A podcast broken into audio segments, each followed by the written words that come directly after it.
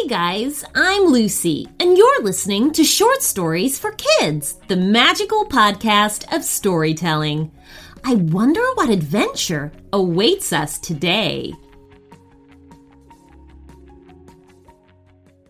Indeed is the hiring platform where you can attract, interview, and hire all in one place. Instead of spending hours on multiple job sites searching for candidates with the right skills, Indeed's a powerful hiring partner that can help you do it all. Find great talent faster through time saving tools like Indeed Instant Match, assessments, and virtual interviews. One of the things I love about Indeed is that it makes hiring all in one place so easy. As a podcaster, I need a lot of help with my podcast, and Indeed helps me find that. Sign up for Indeed now and get a $75 credit towards your first sponsored job. Plus, earn up to $500 extra in sponsored job credits with Indeed's virtual interviews. Visit Indeed.com slash short stories to learn more. Claim your credits at Indeed.com slash short stories. Indeed.com slash short stories. Terms and conditions apply. Need to hire? You need Indeed. Heading on a summer trip to visit family and wondering what activities to throw in for the kids that will keep them busy and off screens? Little Passports offers globally inspired award winning kits filled with hands on activities, games, and stories, all designed to spark curiosity and imagination among young adventurers and scientists. Each month, Little Passports will send a kit packed with play based activities, interactive crafts, puzzles, games, and stories to help kids have fun while they learn about the world around them. Whether building a solar powered robot, creating a Spanish mosaic, or playing with animal friends in the Serengeti, kids aged 3 to 10 will love learning with Little Passports. Share the world with your little explorers. With Little Passports, there is always something new to discover. For listeners of the show, Little Passports is offering new customers 50% off your first month of any subscription when you go to littlepassports.com slash short stories and use promo code short stories at checkout. That's 50% off your first month of any subscription when you go to littlepassports.com slash short stories and use short stories checkout. littlepassports.com slash short stories and short stories at checkout. And here is today's story request. Hi, my name is Graham, and I would like a story where my dog Willow, who is a girl, and I find an underground city that is filled with talking red pandas.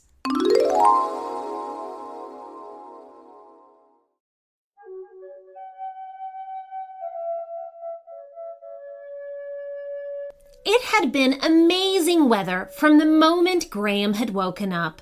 It was far too nice a day to stay indoors. What do you say we head straight out for a walk, Willow? Graham asked his dog. She was sitting patiently beside him while he had breakfast. Willow's ears pricked up at the magic word walk, and her tail began to beat against the floor. She was always happy to go on a walk. Graham grabbed a bottle of water, put on his shoes, and then he and Willow were racing outside to see what the day would bring. They walked a long way over the next hour, with Willow occasionally stopping to sniff various clumps of grass, bushes, and posts.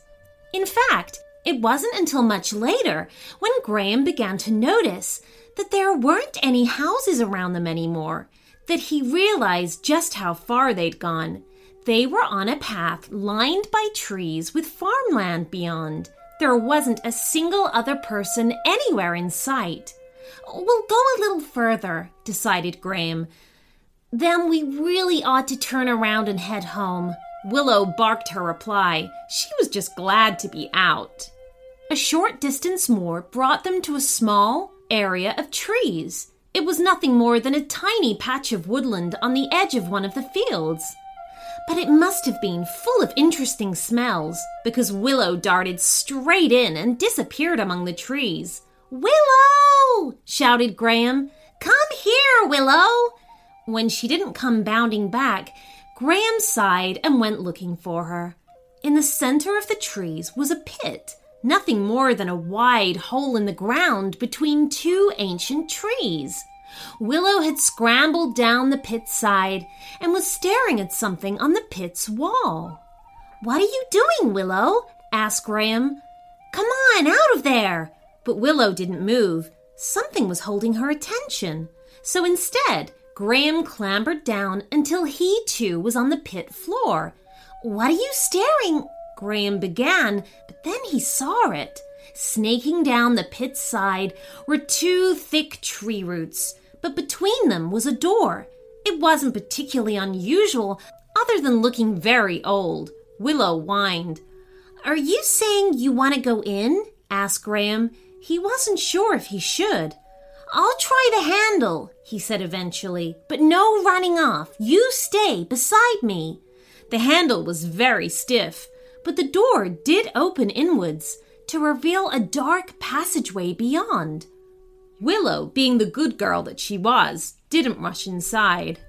Now, where do you suppose that goes? wondered Graham out loud. He poked his head into the passage. Deep inside was a faint glow from some kind of light. We'll just have to have a quick look, he decided, and so he, followed by Willow, crossed through the doorway.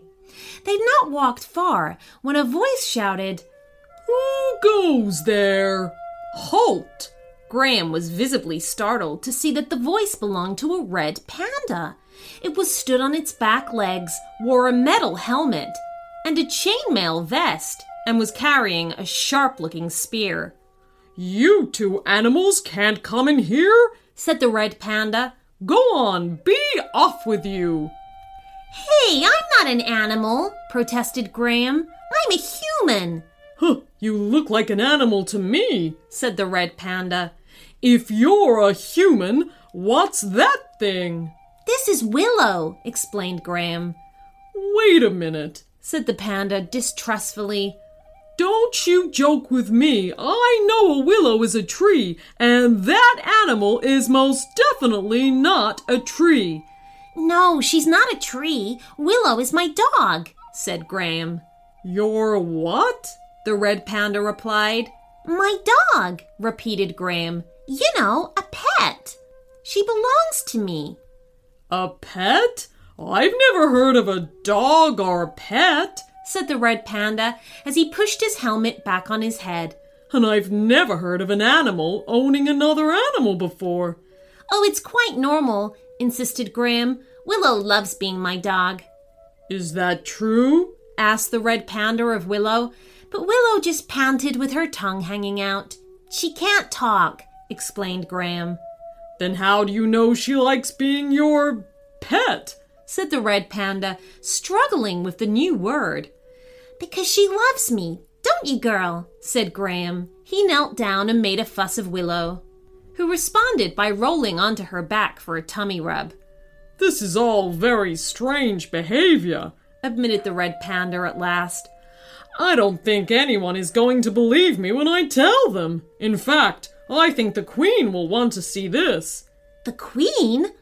Oh, don't let us trouble you, said Graham, suddenly feeling nervous. We can go. No, no, you don't, said the red panda, leveling his spear so that the point was poking towards them. You just stay where you are. The red panda called out for another guard who in turn had to fetch three more. Despite their spears, helmets, and chainmail armor, the Red Pandas were quite unsure about the two newcomers. With a jab of a spear, Graham began to walk deeper into the passage, with the happy looking Willow padding along by his side. After following the passage downwards for some time, they eventually came to a large cavern.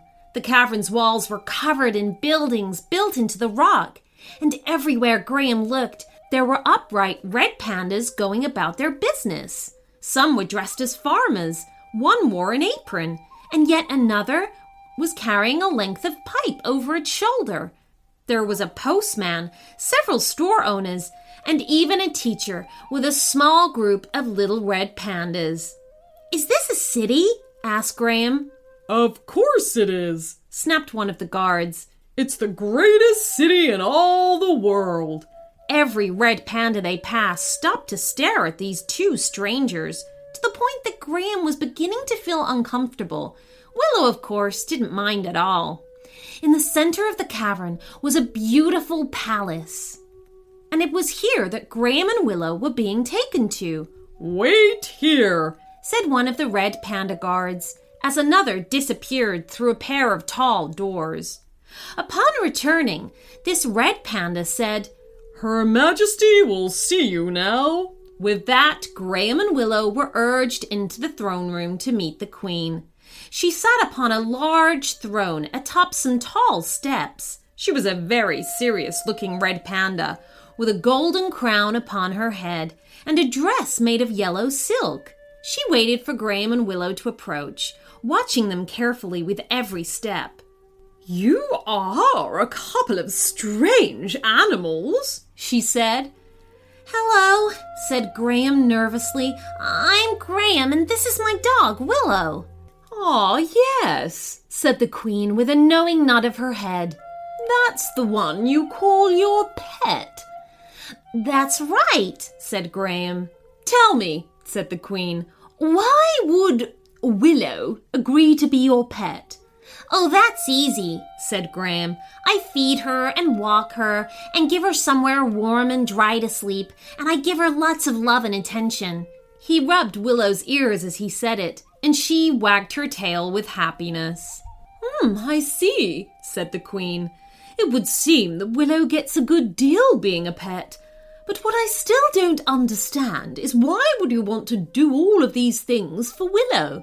Oh, that's easy too, Graham said, grinning. Willow gives me lots of love and attention too.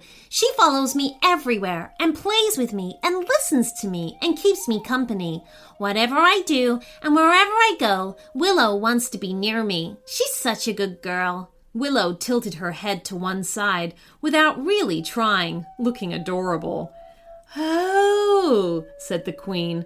She really is rather lovely, isn't she? Yes, she is, Graham agreed. Tell me, asked the Queen, if I got a dog like Willow, would it love me as much as Willow loves you? Of course, said Graham, but only if you look after it well. Give your dog regular, healthy meals, fresh water, long walks, love and attention. Oh, I can do that, said the Queen. But where does one get such a creature? There are lots of dogs needing adoption, explained Graham. They're in rescue centers and animal shelters, waiting for someone to give them a good home. Oh, I will give my pets a wonderful home, said the Queen with passion. I will try to find one of these rescue centers right away and adopt a dog.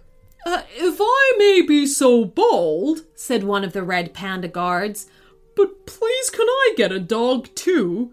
The Queen was quite surprised by this question.